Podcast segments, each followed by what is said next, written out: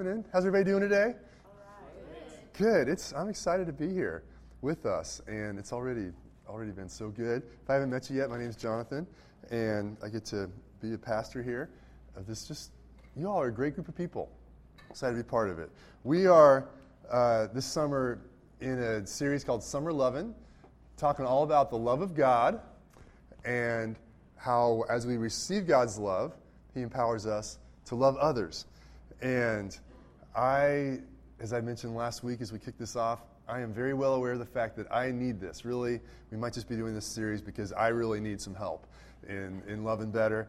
And excited to have a, a summer to really focus on that. And last week when we kicked it off, our big theme, you got to know this to, to go anywhere, is that I can only I can only love others when I experience and know God's love myself. And so we have to receive God's love, and God wants us to know His favor, His approval, that He likes us, that He's for us, that He loves us. We receive that first. And as we receive that, then we, then we love others. So today we're going to talk about neighbors, uh, being, being a good neighbor. We're going to look at one of the most famous stories in all the Bible, the story of the Good Samaritan. Yeah, like a good neighbor. That's, that's what we want to be. Uh, I just want to jump right into this jump right into this story in, in Luke chapter uh, Luke chapter 10. This is the story of uh, an encounter that Jesus had with somebody. So Luke chapter 10, verse verse 25. I'm just going to read through this. We'll kind of talk about it, and then we're going to look at some of the highlights um, after after we read through it. And behold, a lawyer stood up What's, I want a little feedback this morning. What's our response so far? A lawyer stands up. Boo, hiss. Yeah, right. Okay, that's the proper response. This is the, the bad guy in the story, basically. All right? Your, your instinct was right. A lawyer stood up to put him to the test, to put Jesus to the test. Now, that's not usually a very good idea. There are a lot of stories in the Bible of people testing Jesus. And whenever you try to test Jesus, you'd better be getting your number two pencil out because the test is going to be turned right back on you, and you're going to be the one taking the test. And so that's what we're, we're about to see unfold here. A lawyer stood up to put into the test, saying, Teacher, what shall I do to inherit eternal life? And it's important that we realize there's kind of the way this has been filtered down through our Christian culture when we hear the word eternal life, a lot of our minds immediately go to, oh, he's asking, what do I need to do to go to heaven when I die? And that wasn't really what that wasn't what this guy was asking. That wasn't really what the mindset was in, in Hebrew culture. He's not just asking about how do I go to heaven when I die, but how can I experience God's eternal, infinite, abundant life now, here and now in this life. And yes, it carries on for all of eternity. So he's asking the kind of question that, that we all ask. Like, man, how can I have fullness of life? What, is, what does an abundant life look like? I, I, I got this degree, I studied, I'm, I'm a lawyer, but there's, I'm, I'm, I'm missing something. What do we really need to experience eternal life? And so Jesus, it goes on. Jesus said to him, verse 26, What is written in the law? How do you read it? And he answered, You shall love the Lord your God with all your heart, and with all your soul, and with all your strength, and with all your mind, and your neighbor as yourself. And Jesus said to him, You have answered correctly. Do this, and you will live. And so the, the lawyer, he was a religious uh, scribe, probably, a religious lawyer studying God's law he, he had learned. And it's interesting when Jesus was asked this question at a different time, what's the most important, what are the most, what's the most important commandment in the law? He quoted, he listed out these two commandments. Love God with everything you have and love your neighbor as yourself. And so the man, he had the right answer, that that is, that is where life is found. That is what God is after. And it's interesting, though, Jesus said to him, You have answered correctly.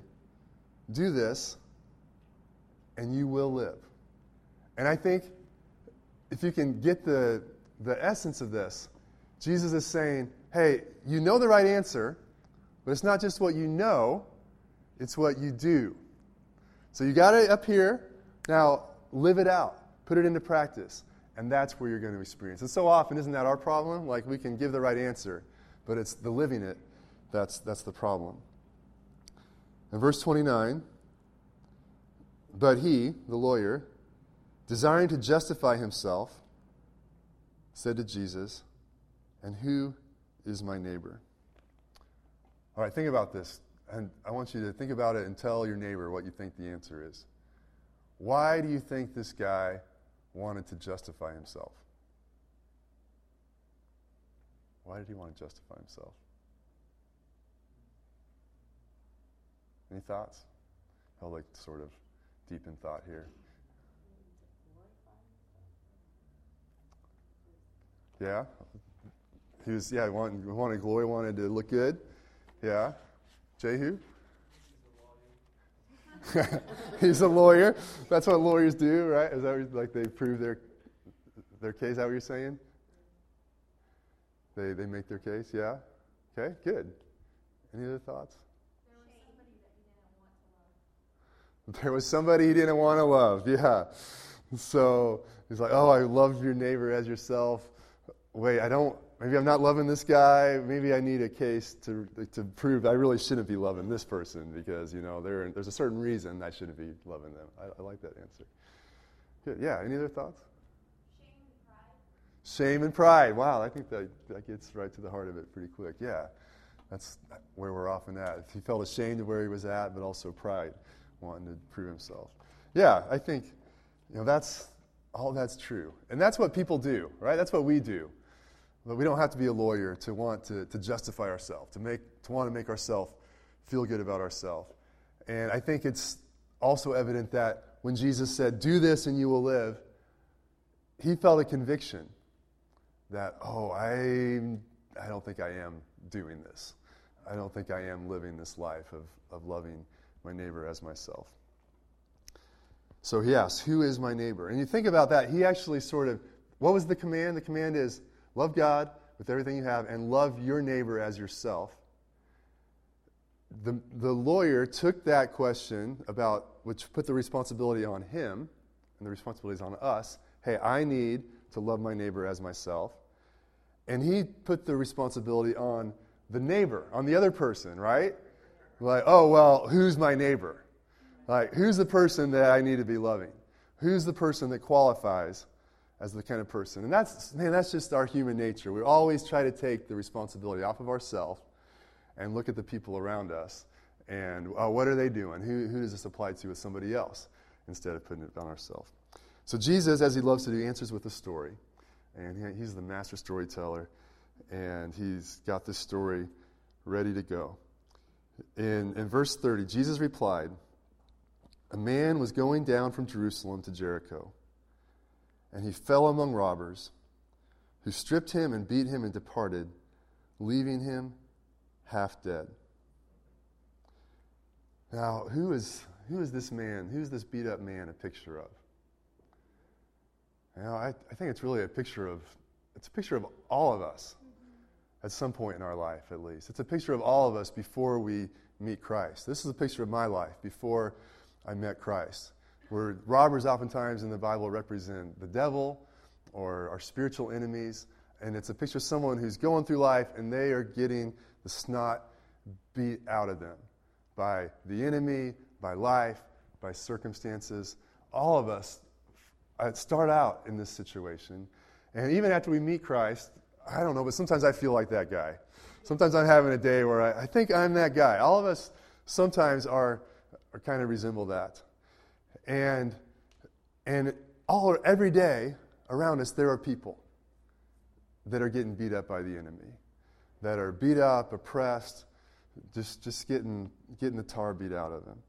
And so that, that's, um, that's how the story starts out. The man gets beat up. In verse 31, now by chance, a priest was going down that road. And when he saw him, when he saw the beat up man, he passed by on the other side. Now, if you're familiar with the story, you kind of expected that. But the first time you read that, you're thinking, okay, here's the answer. There's a priest, it's a, a man of God. Here's the beat up man. Here's the, the man of God. He's walking along he sees him, most likely candidate to give a brother some help. But what does he do? He walks, he crosses the road to the other side and keeps on going. Jesus keeps on talking. So, likewise, a Levite. A Levite was also a religious leader. When he came to the place and saw the man, he passed by on the other side. Now, why? Here's the next question. Why do you think those men didn't stop? Just shout out your answers. They, um, they probably thought he was some type of like homeless or sinful person. Oh, okay, yeah. There's a homeless guy. Like he's, you know, he, he's a sinful person or irresponsible. He probably had it coming to him. Okay, yeah. How often do we have those thoughts towards towards people? Yeah, good. Any other thoughts? They were busy. They were busy. Yeah, that's the first where my mind goes. They had stuff to do. They were on their way somewhere. They were busy. They had an agenda, and this was going to take them away from the stuff they needed that they needed to do. Yeah, good. Perhaps the guy on the ground. Yeah, maybe they knew him. yeah, maybe he wasn't a good neighbor, and like, hey, I, I don't really want to help that guy out. Yeah, those are we don't we don't know all the details, but um, it's easy to think, right? It's easy. We all can know we're often in that place of not wanting to stop to help the person who's, who's beat up. But verse 33 But a Samaritan, and we may lose the, the weight of this, but the Samaritans and the Jews, they were neighbors, but they did not like each other. They kind of, probably the closest analogy I could think of today would be to, to Christians would be a Muslim. This is like saying, this is a Muslim walking by. This is someone like they have, they believe in God, but their belief, it's kind of half right. There's a lot mixed in there that we look down on that's not accurate. There's not just that, but there's enmity. There's, there's, there's, there's, these are enemies of one another. And you, and you think of a Samaritan, you, Jewish people would, would often wake up in the morning and thank God that they were not a Samaritan. You know, they looked down on them very much. They were considered dirty, unclean. But a Samaritan, as he journeyed, came to where the man was, and when he saw him, he had compassion. He went to him and bound up his wounds, pouring on oil and wine. Then he set him on his own animal and brought him to an inn and took care of him. And the next day he took out two denarii and them, gave them that as a form of money. A denarii would be like one day's wages. So this is quite a bit of money. He gave them to the innkeeper, saying, Take care of him, and whatever money you spend, I will repay you when I come back. Which of these three do you think proved to be a neighbor to the man who fell among the robbers? It's interesting, Jesus flipped that whole neighbor scenario back around. It wasn't like, hey, who's my neighbor, but who was a neighbor to that guy? He said, the one who showed him mercy. And Jesus said to him, You go and do likewise. So Jesus answers the question What is a neighbor? And I just, I mean, isn't that just a great story? I mean, it grabs you, if you think about it, it grabs your attention every time. I want to look at three qualities of neighbors. This is, this is what God has called us to be in, in loving people around us. This is what He is looking for. This is what really brings His love into the world. The First thing is a neighbor is close. Who's, I mean, that's the obvious definition of neighbor, right? It's someone who, who lives close to you, your next door neighbor.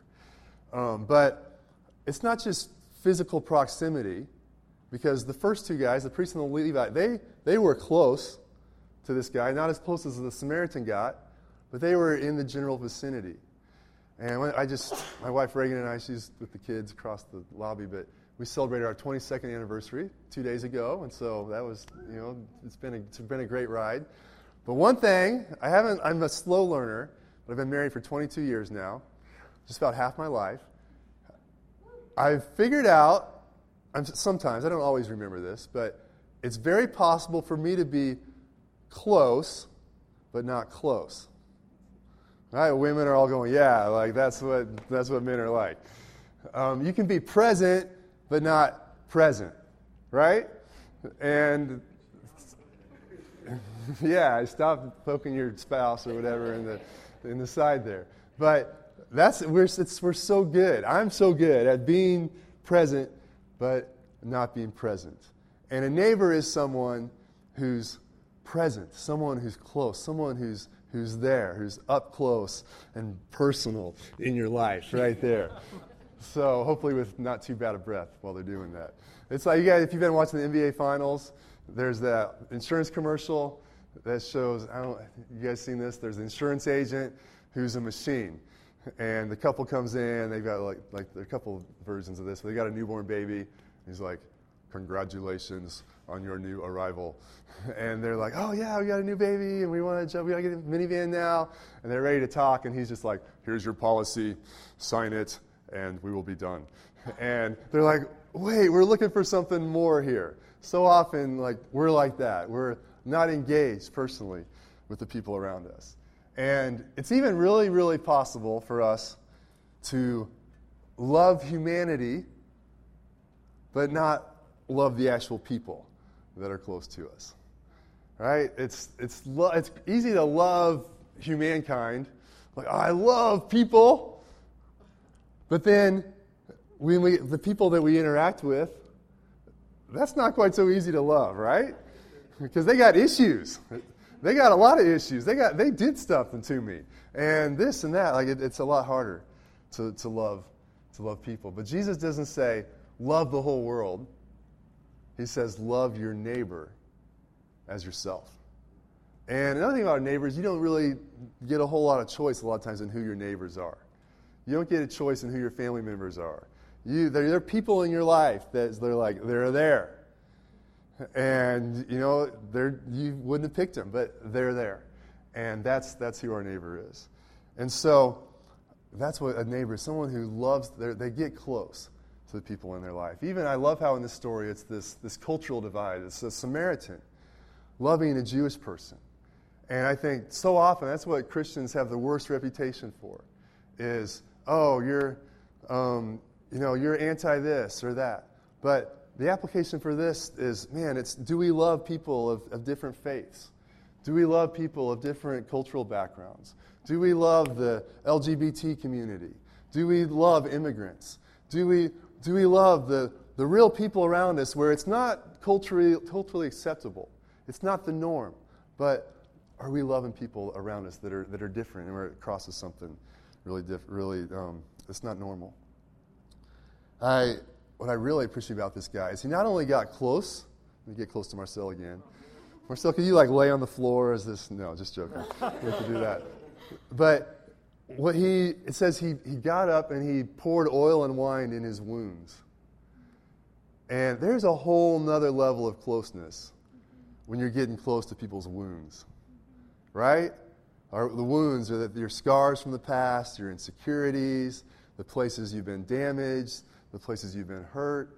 Like, I, it takes a level of trust and vulnerability to get, to let someone get close to you when you're wounded. And, and it takes a level of relational grace and skill to, to help someone in those places. Because we're all like, like a dog with a paw in its thorn, or a paw in its thorn. You know what I mean? A thorn in its paw. You, you get close to it, you want to help, you want to take it out. But man, there's a really good chance you're going to get bit because that's really tender. And so it's, it, it takes a skill and a grace to get close to somebody in the place where they're hurt. And the question is for me, it's challenging. Okay, how am I the kind of person that in someone's place of, of insecurity, where they're hurt, where they're vulnerable, am I the kind of person, if they're going to go to anybody, are they going to go to me? Are they going to, am I earning their trust that they're going to be willing to open up and let me get close to them in that place? Um, yeah, that's, a neighbor is that kind of person that even though it's painful, you, you're able to get close to them in their place of, their, of, of hurt and, and, woundedness. So, a neighbor, a neighbor is, is close. That makes sense? Any thoughts or questions about that?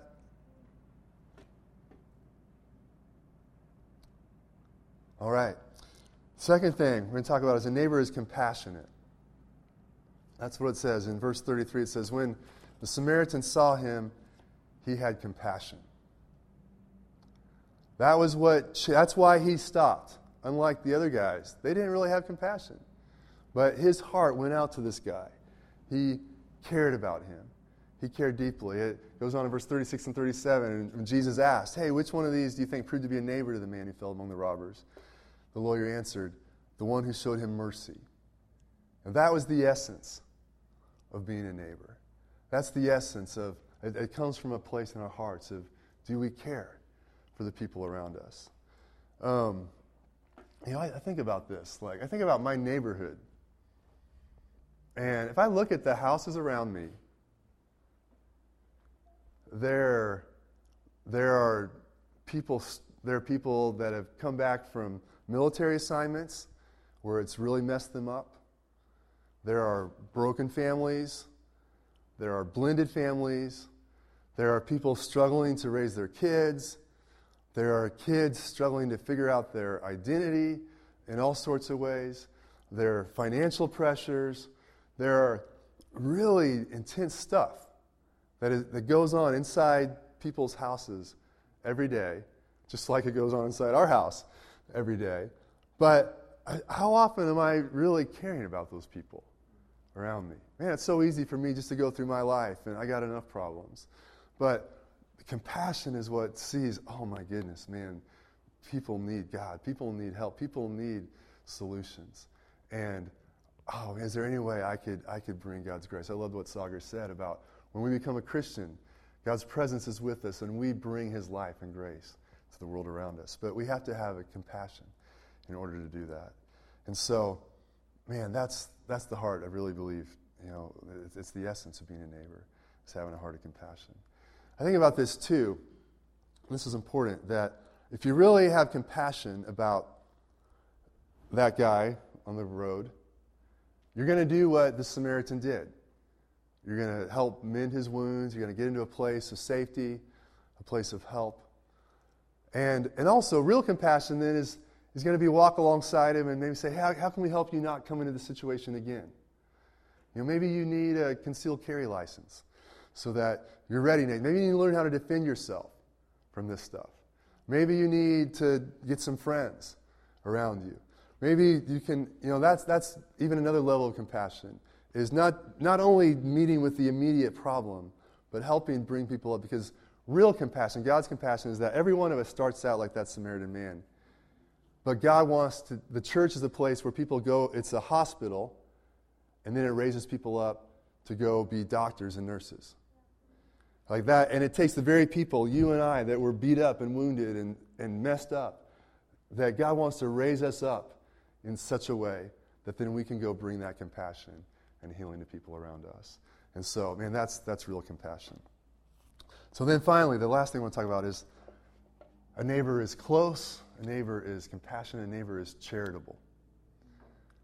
Charitable, what does charitable mean? Well, it's interesting. In the old King James Bible, they oftentimes translated the word love as charity. 1 Corinthians 13, the love chapter, was the greatest of these is love, would be the greatest of these is charity. Charity is giving of yourself. It's, there's a cost involved. It's the essence of, of self sacrificial, unselfish love, of, of giving of yourself when it, when it costs you something.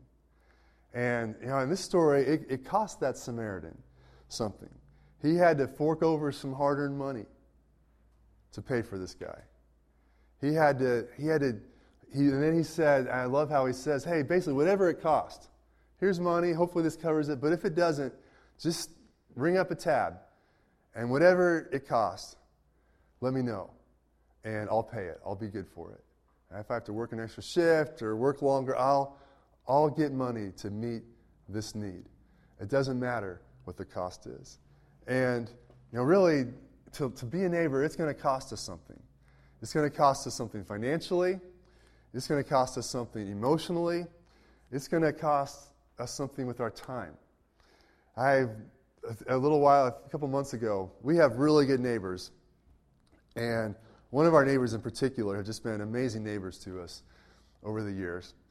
And a couple months ago, it, we were went over their house to talk to them about something, and they they let us know, hey, you know, hesitant to say anything, but you've got this tree between our houses, and I don't know if you've noticed, but it's like it's a maple tree, so maple trees are soft. They tend to break, branches can break off. And it's like growing over our house. And not only that, but it's been, it's leaning a little more every year. And we're kind of nervous about this tree. And, and they actually, several years ago, just on their own, they had like paid, paid a tree trimmer to cut back this tree over their house. And just, just graciously, even though it was our tree. And when I heard that, I was like, dang it man, I like that tree. And dealing with that tree is going to cost some money. And I, but what, so it came down to this. And actually, we talked to a couple tree trimmers. The, the price we got for, the, for taking care of this tree was 2700 bucks. And it was like, okay, here's this tree. If it was just me, I'd leave it. But what are we going to do? And it really came down to a question of how much do we value these neighbors? Like, what is, what is this relationship worth? What are these people worth? And what's it worth to us? And so that's, man, if you love people, I won't tell you what we did, but if you love people, you'll spend money for them. You know, that's, that's a good test of how much you care about people is, will, are you willing to, to spend money for the people around you? Are you willing to give of of what you've earned for others. It, it costs not just money, but it costs your time, it costs convenience. I think that's probably the main reason that the priest and Levite didn't stop. Because it is stinking inconvenient to be a good neighbor. There's rarely a good time where you're like, oh, look, my schedule just opened. And I have a full day to be a good neighbor to you. Man, that's so wonderful you know, it's just, it's never like that. There's always stuff on our agenda. There's always, I'm always feeling behind, always feeling like there's this to do list that's out there. It's, it's never like you're going to get to that place and it's convenient. No, loving people is inconvenient. Yes, Cami.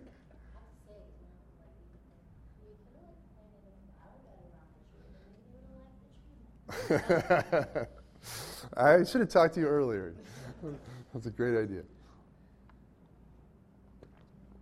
But it's, it's inconvenience. And that's love is measured by time that we're willing to give to the people around us. It, it takes time away from other interests, other pursuits, our agenda.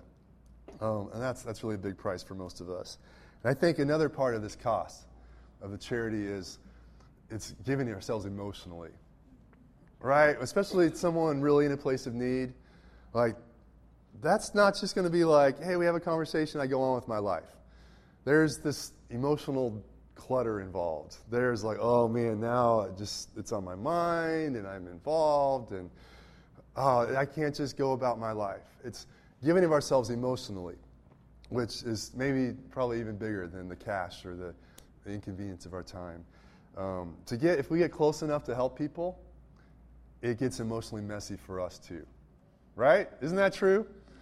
Like, there's I wish there was a way around that. I wish I could, you know, if you have an answer, maybe you can preach next week of how to be a good neighbor without getting emotionally messy. That would, that would be nice. But I, I really don't think that that's love involves, man. It's, it's the hurt feelings, it's the difficulties, it's all the stuff that you got to deal with. But that's, that's part of, part of being, being a neighbor. And that's really what God calls us to. And that's what changes the world. That's what changes people's lives when we're like that. So, man, I God, God calls us to that. I really just know I'm in a room full of people that are really modeling this in such a powerful way. I, I see this day in and day out of, you all and others. I'm just so proud of like, man, these people are, that I know, the Bluemont community and people I know, they are laying their lives down for other people and giving of their time, giving of their finances, giving of their emotions. It is, it is really, really a great thing. Um, I really believe God wants to encourage us wherever we're at to grow in this because there's always so much room to grow. You know, I come back to just our, our bottom line of talking about love is that we have to, to live this way, we have to know that we're loved by God. There's no way we're going to be able to give of ourselves to people that, that may hurt us, may not reciprocate. It may not work out every time. But that comes from knowing, wait, God, that's what you did towards me. I was your enemy. You came for me. You reached out to me. You died on the cross for me. You gave your all for me when I was your enemy. And you love me. And, and knowing the love of God, knowing his favor and approval. Like that's without that, all this is just religion, just human effort. But when we know, God, yeah, you're for me, you're with me, you love me, then this is the overflow of that. And the second thing to know this, to, to live this out, it takes faith. It takes faith to know the principle. It's in Proverbs 11:25 says, "A generous person will prosper, and the one who waters others or refreshes others will be refreshed." There are spiritual laws that come into effect that are different than natural laws. The natural law says that you give of yourself, you get tired. You give of yourself, you get drained. You give of yourself, you get broke. You, we have limited resources, and whatever we give, we lose. But in God's kingdom, there's a whole other higher level of principles that come into effect. And when we give out of a heart of love to God and out of faith towards Him, saying, God, you've given so much to me, I'm going to love others. I know that as I do this, I don't know how it's going to work. I don't know how my day is going to work now that my agenda just got, just got all thrown off. Or I don't know how I'm going to pay these bills or meet these costs when I'm given financially to this. But God, your kingdom works differently. And if I trust you and give it myself to others, you're going to give me what I need to. And there's a faith that comes that, that changes everything when we have that. And so, man, I don't know what God's saying to you in specifics, but I know there's, there's, there's an application for all of us. And that as we do this, we'll live, we'll experience the, the abundant life that God has for us. Um, we're going to worship God with one more song. I want to pray for us, but worship team, you can go ahead and come on up. Does anyone have any thoughts or questions about this?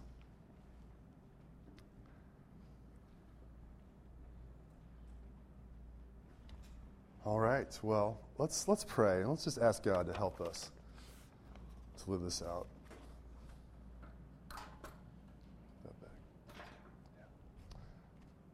Father, thank you that your love is so abundant. Thank you that you are that, that good Samaritan. Lord, trust you to increase our love, increase our capacity to love and to care for others. Lord, I pray even that our eyes would be open to the people around us in a new way, that we would have compassion. Our hearts would, we would, we would, we would feel what you feel for people. We'd be motivated in a greater way to love. God, we, we pray that Manhattan would experience your love in new ways through our lives people around us would experience your love. God, as we do that, we trust you to, to, to give us everything we need and to lead us into your abundant life. Lord, we thank you for this in Jesus' name. Amen. To stand.